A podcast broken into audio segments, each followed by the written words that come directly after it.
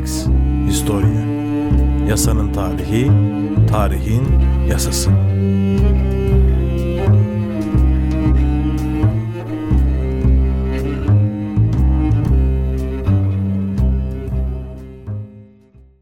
Efendim merhabalar, iyi günler. Lex Historia'nın yeni bir bölümüyle karşınızdayım. Geçen bölüm hatırlayacak olursanız, şayet izlediyseniz Şah Muhammed Rıza'nın evliliklerinden, boşanmalarından bahsetmiştik. Ee, biraz Yes Sosyete'nin, biraz da tırnak içinde imparatorluk ailesinin e, maceralarına değinmiştik. Bugün biraz daha işte bu bizim hikayemiz öyle saf öyle temiz şarkısında olduğu gibi bizim hikayemizden yani tarihte sıradan insanların boşanmalarından, evliliklerinden biraz bahsetmek istiyorum. Ee, burada da Kanuni Medeni adını verdiğim serinin ikinci bölümü olarak bu konuyu ele alacağım. Dilerseniz önce bir filmi hatırlatarak başlayalım. Ee, Ertem Eğilmez'in bu e, çekirdek kadroyla o muazzam oyuncuların içinde bulunduğu Adile Naşitler, Münir Özkullar, Şener Şenler, Ali Şenler, Kemal Sunallar, Halit Akçatepeler onların bulunduğu kadroyla çektiği filmlerden bir diğeri olan Süt Kardeşler filmini zannederim herkes izlemiştir. İzlemeyenler de bu kaydı dinledikten sonra tabii ki e, izlemelerini acizane tavsiye ederim. Şimdi bu film Hüseyin Rahmi Gül Gürpınar'ın Gul Yabani filminden esinlenerek oradan bazı enstantaneler alınarak e, tasarlanmış bir senaryoya sahip ve çok hareketli sürekli durum komedilerinin birbirini takip ettiği bir e, hikayedir hatırlayacak olursanız. Burada da Ramazan, Bayram ve Şaban adındaki üç kafadarın birbirlerinin yerlerine geçip durdukları böyle bir maceralı hadiseler olur. Bu hadiselerin ortasında da e, Afife diye bir kızcağız vardır. Güzeller güzel Afife'nin Bayram adında kadük bir kocası vardır. Onu da süt olan diye kumandan beye pazarlarlar. Efendim bu şeye artık dayanamayan Bayram karısına da sinirlenir ve der ki ben seni talakı selasele boşuyorum boş ol boş ol boş ol diye haykırır. Efendim bu herkesi şok eder. Adam da yaptığına pişman olur. Kadına geri dönmek ister ancak arada bir engel vardır. Derler ki sen talakı selasıyla boşadın bu Afife'yi. Bir hülleci bulmak lazım. En nihayet Şaban'ın arkadaşı Ramazan yani Halit Akçatepe bulunur ve hülleci olarak o seçilir. Tam orada da hikaye zaten çözülür. Şimdi burada bizim konumuzu ilgilendiren iki tane kavram var. Birincisi talakı selase, ikincisi hüllecilik. Talak-ı selase dediğimiz şudur. Çok kısa ifade etmek gerekirse İslam hukukuna göre bir erkek karısını iki defa boşayabilir. Üçüncü defa boşadıktan sonra tekrar o kadınla evlenemez. Evlenmesi için araya bir başka evliliğin girmesi gerekir. Bu da e, doğrudan aslında Kur'an'da yer alan bir hükümdür. Tabi İslam hukukçuları, alimler daha doğru değerlendirir. Benim bir şey söylemem doğru olmaz ama e, bana sanki boşanmaların çocuk oyuncağı edilmemesi, boşanmanın zorlaştırılması anlamında bir hüküm gibi geliyor. Nitekim buna da herkes titizlikle dikkat etmiştir tarih boyunca. Özellikle seni e, talak-ı bayin ile tatlik ettim ya da mihrini vermek üzere tatlik ettim gibi tek boşanmanın vurgulandığı boşanma ibareleri kullanılır. Yani o karikatürize edildiği gibi boş ol boş ol boş ol diye kimse haykırmaz. Haykırmamaya dikkat eder daha doğrusu. Çünkü vazgeçebilir o süreçte. Ama oldu ki diyelim e, boş ol boş ol boş ol diye haykırdı. Yani birden üçe kadar eski tabirle e, karısını boşadı. E ne olacak? Arada bir başkasıyla evlenmesi gerekir. Şayet çift bir araya gelmek istiyorsa. Orada da hülleci denen gönüllü biri bulunur. O hülleci vasıtasıyla e, muvazzalı yani göstermelik bir evlilik yapılır. Böylece evlilik akti tekrardan kurulmuş olur. Yani böyle bir kurum bu. Hülle, e, hulle daha doğrusu kıyafet anlamına gelen başka bir e, kelime de var hulle şeklinde. Hatta Yunus Emre'nin şiirinde İdris Nebi hulle biçer, biçer Allah deyi deyi diye geçiyor. Ama tabii bunun konumuzla alakası yok. E, buradaki hulle hile anlamında hatta hilecilik olarak bile çevirebiliriz hülleciliği. E, hüllecilik böyle enteresan bir kurum. Tabii Osmanlı'da ne kadar yaygındı? Bunu bilemiyoruz çünkü e, şeriye sicilleri adı verilen kadın mahkeme kayıtlarında buna ilişkin herhangi bir kayıt yok. Ama şöyle kayıtlar var. Mesela e, İnci binti Abdullah'la Mehmet bin İbrahim evlenmişler. Badet Duhul ayrılmışlar diye bir kayıt var. Burada Badet Duhul normalde yani kayıtlarda pek ifade edilmeyen bir tabir. Badet Duhul'ü sansürleyerek söyleyeyim. Çiftler arası münasebet diyelim. Ee, bunun kaydedilmesini e, Osmanlı hukukçu, hukuk tarihçileri demek daha doğru Osmanlı hukuk tarihçileri bir hülle durumu olarak algılıyorlar. Birkaç tane daha böyle e, kadı sicillerinde, şeriye sicillerinde bulunan kayıt var. Ancak bunun belli bir yaygınlığa da ulaştığını şuradan görebiliriz. Özellikle Cumhuriyet'in ilk yıllarında eski dünyayı, eski toplumu hicvetmek için hülle meselesini bizim yazarlarımız çok sık ele almıştır. Mesela Reşat Nuri Güntekin'in Hülleci adında bir oyunu var. Yine Refik Halit Karay'ın Hülle adında bir romanı var mesela. Şam'da geçen bir hadiseyi o da e, adeta hatıra gibi aktarıyor. Dolayısıyla belirli bir yaygınlığı var. Hatta Buna ilişkin bazı enteresan kayıtlar da var. Mithat Sertoğlu'nun İstanbul Sohbetleri kitabında e, şöyle kayıtlar yer alıyor. Tavşan Taşı mahallesinde bir hülleci bulunmuş, anlaşılmış adamla belli bir miktar verilmek üzere. Fakat fırsat bu fırsattır diyerek pazarlığı kızıştırmaya kalkmış. Hatta demiş ki işte ben evlendim kardeşim öyle hülle diye bir şey yok bu benim karımdır falan gibi meselelere de girmiş. E, hal böyle olunca konağın efendisi de epey sinirlenmiş. Yani haşa minel huzurdan af buyurun eşek sudan gelinceye kadar adamı önce dövdürmüş uşaklarına. Daha sonra cebinden parasını da almış. Hülleci kadıya gitmiş. E şimdi diyemez ki ben böyle hülleyle evlilik yaptım. E şahit yok bir şey yok. Dayağı yediğiyle kalmış anlayacağınız. Böyle istismarlar da olunca bir hülleci esnafı ortaya çıkmış. Bu işi profesyonel olarak yapan kimseler ortaya çıkmış. Enteresandır bunların genellikle ama yani kör olmalarına dikkat ediliyormuş. Görme engelli olmalarına dikkat ediliyormuş. Bunlar bembeyaz elbiseleriyle, terli temiz elbiseleriyle e, bir kortej oluştururlarmış belirli vakitlerde. Ve birbirlerinin sağ omuzlarından tutarlarmış. En önlerinde de gözleri görmekte olan bir çocuk. Bunları Beyazıt Camii'ne kadar sürüklermiş. Beyazıt Camii'nde otururlarmış böyle. İşte müşterilerini tırnak içinde beklemeye başlarlarmış. Çok da sofu adamlarmış. Mesela Ramazan ayı geldiğinde katiyen hülle yapmazlarmış. Öyle enteresan tarafları da var. Ee, yine e, merhum Sertoğlu'nun kaydettiğine göre bu hülleci esnafıyla anlaşılıyor. Konağa getiriliyor önce şu konuda ikaz ediliyor. Yalnız bir kere ha falan gibilerinden kulakları çekiliyor. E yetmiyor. Biri de kenara çekiyor. Bu hülleciye diyor ki ya senin gözün kör şimdi bilmezsin. Bu içeri gireceğin yanına gireceğin kadın validen yaşında bir acüzedir. Aman elini sür yeter. Şeriattan maksat zaten kurbet yani yakınlıktır. Çok fazla e, meseleyi büyütme gibilerinden böyle e, adamcağızları ikaz ediyorlarmış. E, Tabi boşanma neden bu kadar zordur? Çünkü geleneksel toplumda dul olmak zordur. Yani dulların bugünkü gibi sosyal güvenceleri vesaireleri pek fazla yoktur diyebiliriz. Ancak işte mihirlerini alıp ayrılabiliyorlar. E bir de dullar bir ölçüde de tehlike olarak görülüyor. Yine Yeşilçam'dan hatırlarsınız böyle hikayeleri. Vurun abalıya hikayelerini. Özellikle kapalı yerlerde. E, hal böyle olunca bütün geleneksel toplumlar bir ölçüde boşanmayı zorlaştırmak istemiş. Kadınların özellikle haklarının korunması adına. Mesela Katolik mezhebine göre boşanma katiyen kabul edilmez. Hatta böyle güncel bir tabir de var. Bilmem kullanır mısınız? Bir sözleşme yaptınız ya da e, bir iş yerinden ayrılacaksınız. Ayrılamazsın falan filan dendiği zaman ya Katolik nikahıyla mı bağlandık kardeşim falan gibi e, ifadelerde de kullanılır yani Katolik e, nikah meselesi. Hani geri dönüşü olmayan bir yoldur Katolik nikah. O manada kullanılır. Bunun da kaynağı Matta İncil'indeki Hz. İsa'ya atfedilen bir ibare. Orada Hazreti İsa şöyle diyor. Yahudi hukukunda e, karısını boşamak isteyen boşanma belgesini, get denen boşanma belgesini e, karısına versin dendi. Ben daha ileri gidiyorum. E, boşanmak konusunu size yasaklıyorum anlamına gelebilecek. Çünkü diyor karısını fuhuş dışında bir nedenle boşayan onu zinaya etmiş olur. Boşanmış bir kadınla evlenen de zina etmiş olur gibi ağır bir hüküm var. E şimdi Katolikler bunu çok e, zahiri ve sert yorumlamışlar. Hal böyle olunca Katolik nikahından ayrılmak pek mümkün değil. Bu nedenle de hatta belki ileride inceleyeceğimiz üzere Anglikan mezhebinin doğuşunda Tudorların da bu Katolik e, nikahıyla bazı problemleri oluyor. Belki ileride değiniriz. Çok fazla girmeyelim. Ee, beri yandan Ortodokslar zina gibi hallerde boşanmaya müsaade edilebileceğini söylüyorlar.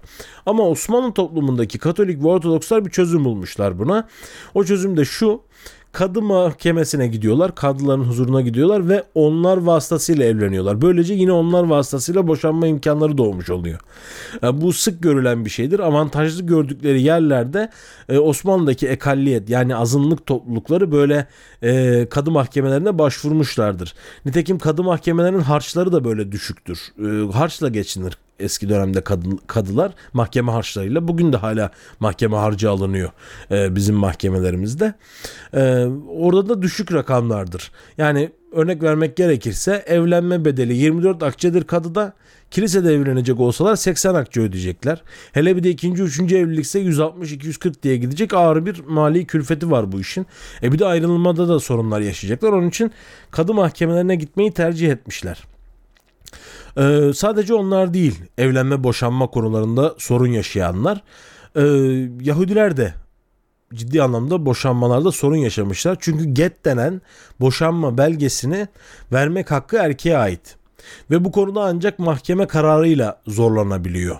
E, hatta bugün bile e, İsrail'deki Yahudi toplumu için bu bir problem. E, mesela get belgesini vermekten kaçınan erkeğe hücre hapsi bile veriyorlar bugünlerde. Ama yurt dışında yani diasporadaki Yahudilerin böyle imkanları yok. E, hal böyle olunca e, özellikle feminist Yahudi aktivistleri buna çok karşı çıkıyorlar. Yani bunu artık düzeltelim bu iş geride kalsın gibilerinden e, tepkileri var. Ama henüz tabii ki çözülebilmiş bir mesele değil. E, bundan da kurtulmak için Yahudi kadınları mesela ben Kudüs'e gideceğim, hicret yapacağım falan diyerek e, kocalarından ayrılma yoluna gitmişler. Bu hicret meselesi de enteresandır. Aliyah denir buna. E, bugün bile mesela İsrail'e siz Ortaköy'de bir Yahudisiniz diyelim. İsrail'e gideceksiniz. E, İsrail sizi vatandaşlar kabul eder aliyah kapsamında. Çünkü Yahudi dininde bu hicret ya da aliyah nasıl ifade edersek edelim dini bir yükümlülüktür. O nedenle dini yükümlülüğe engel olmuş diyerek kocasından boşanabiliyor. Ee, dahası Yahudi kadınlarının yaşadığı tek sorun bu değil. Ee, kayınbiraderle evlilik mecburiyeti var. Evlilik akti kayınbiradere geçiyor o dönemde. E şimdi kayınbiraderleri özellikle Seferat Yahudilerin İspanya'da kalmış olanlar var. Hristiyanlaşmış olanlar var. Dolayısıyla onların boşanmalarında büyük problemler olmuş ve bu problemleri responsum adı verilen yani bizdeki tam fetvanın karşılığıdır responsum adı verilen ha, e, hahamların hukuki görüşleri diyebileceğimiz metinlerde takip etmek mümkün. Tam böyle Yahudi toplumundan bahsetmişken enteresan bir e, hadiseden de bahsedelim onu da aktaralım. Biz bugün biliyorsunuz yani bir nişanlılık e, sürecine girdiğimiz zaman e, kız arkadaşımıza bir yüzük hediye ediyoruz. O da bu yüzüğü kabul ederse nişanlanmış oluyoruz. Yani bu gelenek nereden geliyor diye baktığımız zaman aslında Yahudi toplumunda var bu. E, bilmiyorum belki aranızda izleyenler vardır. Netflix'te Şitisel diye bir dizi var. 3 sezon oldu. Ben de keyifle izliyorum. Yani size de izlemenizi acizane tavsiye ederim. Bu dizide göreceğiniz üzere genellikle e, konservatif tutucu Yahudi toplumunda evlilikler görücü usulü yapılıyor. E, bu görücülüğe de Şadhan görücülere de daha doğrusu ara buluculara, çöp çatanlara da şadhan deniyor. Bu işe de şiduh deniyor. O dizide de böyle çok karakter vardır yani izlerseniz göreceksiniz. Fakat e, bir şekilde görüşüldü, anlaşıldı veya bir şekilde birbirlerini beğendi çiftler. E, erkek kıza bir yüzük veriyor. Silvanot adında. Ve buna da birkaç şahit bulunuyor. Bu şahitlikle birlikte Kiduşin adı verilen nişanlık süreci başlıyor. Fakat bu nişanlılık öyle bizim bildiğimiz nişanlılık gibi değil. Ağır e, bir takım yükümlülükleri de var. Yani neredeyse evlilik gibi bir şey. Hatta özellikle Romanyot Yahudilerinde, İstanbul Yahudilerinde bu iş e, daha ciddi. Yani neredeyse evlilikle aynı. Hatta o, dö- o dönemde seferatlar buraya geldiği zaman onu pek evlilik gibi görmedikleri için biraz rahat davranmışlar. Ondan dolayı da bazı mahkemelere gitmeler vesaireler olmuş. Mesela Badurki İbni Sur Romanyot Yahudisi kızına biri silvanot yani yüzük veriyor. Ondan sonra kızcağız hamile kalıyor. E, on, ve bu mahkemeye gidiyor gibi hadiseler var. Bu zannederim Romanyot Yahudilerine mahsus bir şey. Yani konunun çok dışına çıkmak istemem ama e, birkaç çeşit Yahudi topluluğu var biliyorsunuz. Seferatlar var İspanya'dan ve Kuzey Afrika'dan göçen Yahudiler. Aşkenazlar var Orta e, Avrupa'dan Rusya'dan göçenler. Bir de buranın otokton halkı yani Roma döneminden beri Anadolu'da yaşayan Romanyotlar var. Onlarda da böyle nişanlılık neredeyse evlilik gibi. Hatta e, bazı Rumlarda da öyledir. Naksos'ta yaşayan Rumların nişanlılığı evlilik gibi gördüklerine dair bazı kayıtlar var 17. yüzyıla ait. E, böyle enteresan hadiseler yaşanmış e, tarihte. Beri yandan boşanmak zor olunca e, ölümcül zevci argümanı diye bir şeye denk geldim kayıtlarda. Orada da şu kadın diyor ki yani ben bu adamla evlenirsem bu adam için ölümcül bir e, tehlike yaratabilirim. Tabi bu çok fazla dikkate alınmamış. Efendim biz ana meselemize geri dönelim. Boşanma zorluklarından bahsediyorduk. Ee, varsayalım ki o dönem iletişim imkanları bu kadar fazla değil malumunuz. Ee, kadının kocası bir sefere gitti ya da tüccar bir yolculuğa çıktı, gemisi battı ya da seferde gazi oldu, şehit oldu, orada kaldı vesaire. Bu durumda gayiplik dediğimiz bir durum oluşuyor. Yani kaybolmuş adam. Modern hukukta bu şekilde boşanabilirsiniz. Yani 5 sene yok ortada adam diyelim. E, burada gayebliği tespit ettirebilirsiniz. İlerleyen süreçte boşanabilirsiniz. Fakat Osmanlı hukukunda buna yer yoktu. Dahası mesela azınlık hukukunda da pek yer yok. Yani Yahudilerde de mesela bu durumdaki kadına aguna deniyor. Özellikle seferatlar bu aguna meselesinden çok çekmişler. Kadın zincirlenmiş şekilde adeta hukuki olarak yıllarca evinde beklemek zorunda kalıyor herhangi bir hukuki yardım bulunmaksızın. E, Osmanlı kadınları da bundan çok çekmişler. E, kocaları seferlerine gitmiş geri dönmemiş. Buna bir çözüm bulmak adına çünkü Hanefi fıkhı bunu düzenlememiş. Böyle bir hususu düzenlememiş. Bunu çözmek adına kadınlara sefere giderken kocaları bir evrak veriyorlar. Ben filanca tarihe kadar gelmezsem seni boşamış olayım diye. Ee, tabii herkes bunu akledemiyor. Bazen atlanıyor, unutuluyor. Kadınlar yine bu şekilde yıllarca evde kalmışlar. Ve bu sorun telfiki mezahip denen bir yolla çözülmek istenmiş. Yani birden fazla mezhebin hükmünü alıp amel etmektir bu, bu özetle. Yani Şafilerde buna ilişkin bir hüküm olduğu için ona uyalım demişler ama e, Osmanlı toplumunda buna tepkiler gelmiş. Ya biz Hanefiyiz ne işimiz var falan gibilerinden. Yani belki inanmayacaksınız ama 600 sene bu mesele çözülmemiş. E, sevgili dinleyiciler. Yani çok enteresan ve 1917'de hukuku aile kararnamesiyle ancak çözülebiliyor çözülüyor bir ölçüde bir hükme bağlanıyor telfik yoluyla Şafiilerdeki uygulama alınıyor. Bu sefer de Sebil Reşat dergisindeki yazarlar olmaz böyle şey diyerek itiraz ediyorlar. Nitekim Mustafa Sabri Efendi Şeyhülislam o da Sebil Reşat görüşüne yakındır. Onun e, Şeyhülislamlığı sırasında damat Ferit hükümeti zamanında bu hukuku aile kararnamesi de ilga ediliyor. Sadece onlar değil azınlıklar da bu kararnameye karşı gelmişler. Çünkü onlar da kendi hukuklarının Müslüman bir devlet tarafından düzenlenmesini istememişler. Epey tartışma olmuş anlayacağınız. Ee, birinci meclise gelindiği zaman yani Kurtuluş Savaşı ve sonraki dönemde bu hukuk aile kararnamesi uygulanmış bir ölçüde fakat hemen yeni bir aile hukuku tesisi için komisyonlar kurulmuş. İçinde Ömer Nasuhi Bilmen merhumun da bulunduğu komisyonlar fakat 1924'tekine katılmıyor. Yani hasta olduğunu bahane ederek gelmiyor. Neyse efendim tam bunlar böyle konuşulurken bu konular tartışılırken Lozan görüşmeleri patlak veriyor. Lozan görüşmelerinde de bütün e, azınlık temsilcileri Yunan delegeler vesaire e, bizim hukukumuz ayrı olsun Müslümanlardan diye diretiyorlar. Dini hukuk devam etsin diye. Yani bu bir artık açmaz haline gelince e, bu sefer medeni kanunun batılı bir ülkeden alınıp iktibas edilmesine karar veriliyor. Yani rigid bir dönüşüm var. Tam böyle şer'i şeyi nasıl düzenleriz falan tartışmaları bir anda kesiliyor ve batıdaki bir medeni kanun doğrudan iktibas ediliyor. İsviçre medeni kanunu. Bundan enteresandır hem bazı e, dindar kesimler rahatsız olmuş hem de azınlıklar rahatsız olmuş. Yani biz bu hukuka niye uyalım gibilerinden. Bir tek Ermeni Katolikler desteklemiş. Onun da gerekçesi şu yani İsviçre'de Katoliktir. E biz de Katoliyiz onlar orada uyuyorsa biz de burada uyarız gibilerinden hatta destek veren bir e, açıklama da yayınlamışlar. Böylece anlattığımız bu boşanma zorlukları çözülmüş. Ama başka zorluklar e, tabii ki hala günümüzde devam eden bir takım zorluklar, tartışmalar vesaireler var. Örneğin değil mi İstanbul Sözleşmesi'ni tartışıyoruz bugünlerde enteresan bir şekilde. Niye tartışılır, neden tartışılır ben pek anlayamıyorum ama neyse efendim real politiğe de çok fazla girmeden e, bu meseleyi kapatmış olalım. Ee, umarım evlilikleriniz ya da müstakbel evlilikleriniz her zaman huzurlu ve mutlu geçer.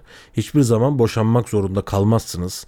Veya eşleriniz e, bir gemi seferine ya da bir e, Rumelinde bir e, gazaya gidip de geri dönmeme durumunda kalmazlar. Umarım hanelerinizde saadetle, mutlulukla yaşar gidersiniz diyelim.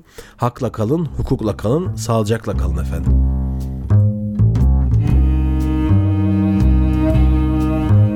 Lex Historia Yasanın tarihi, tarihin yasası.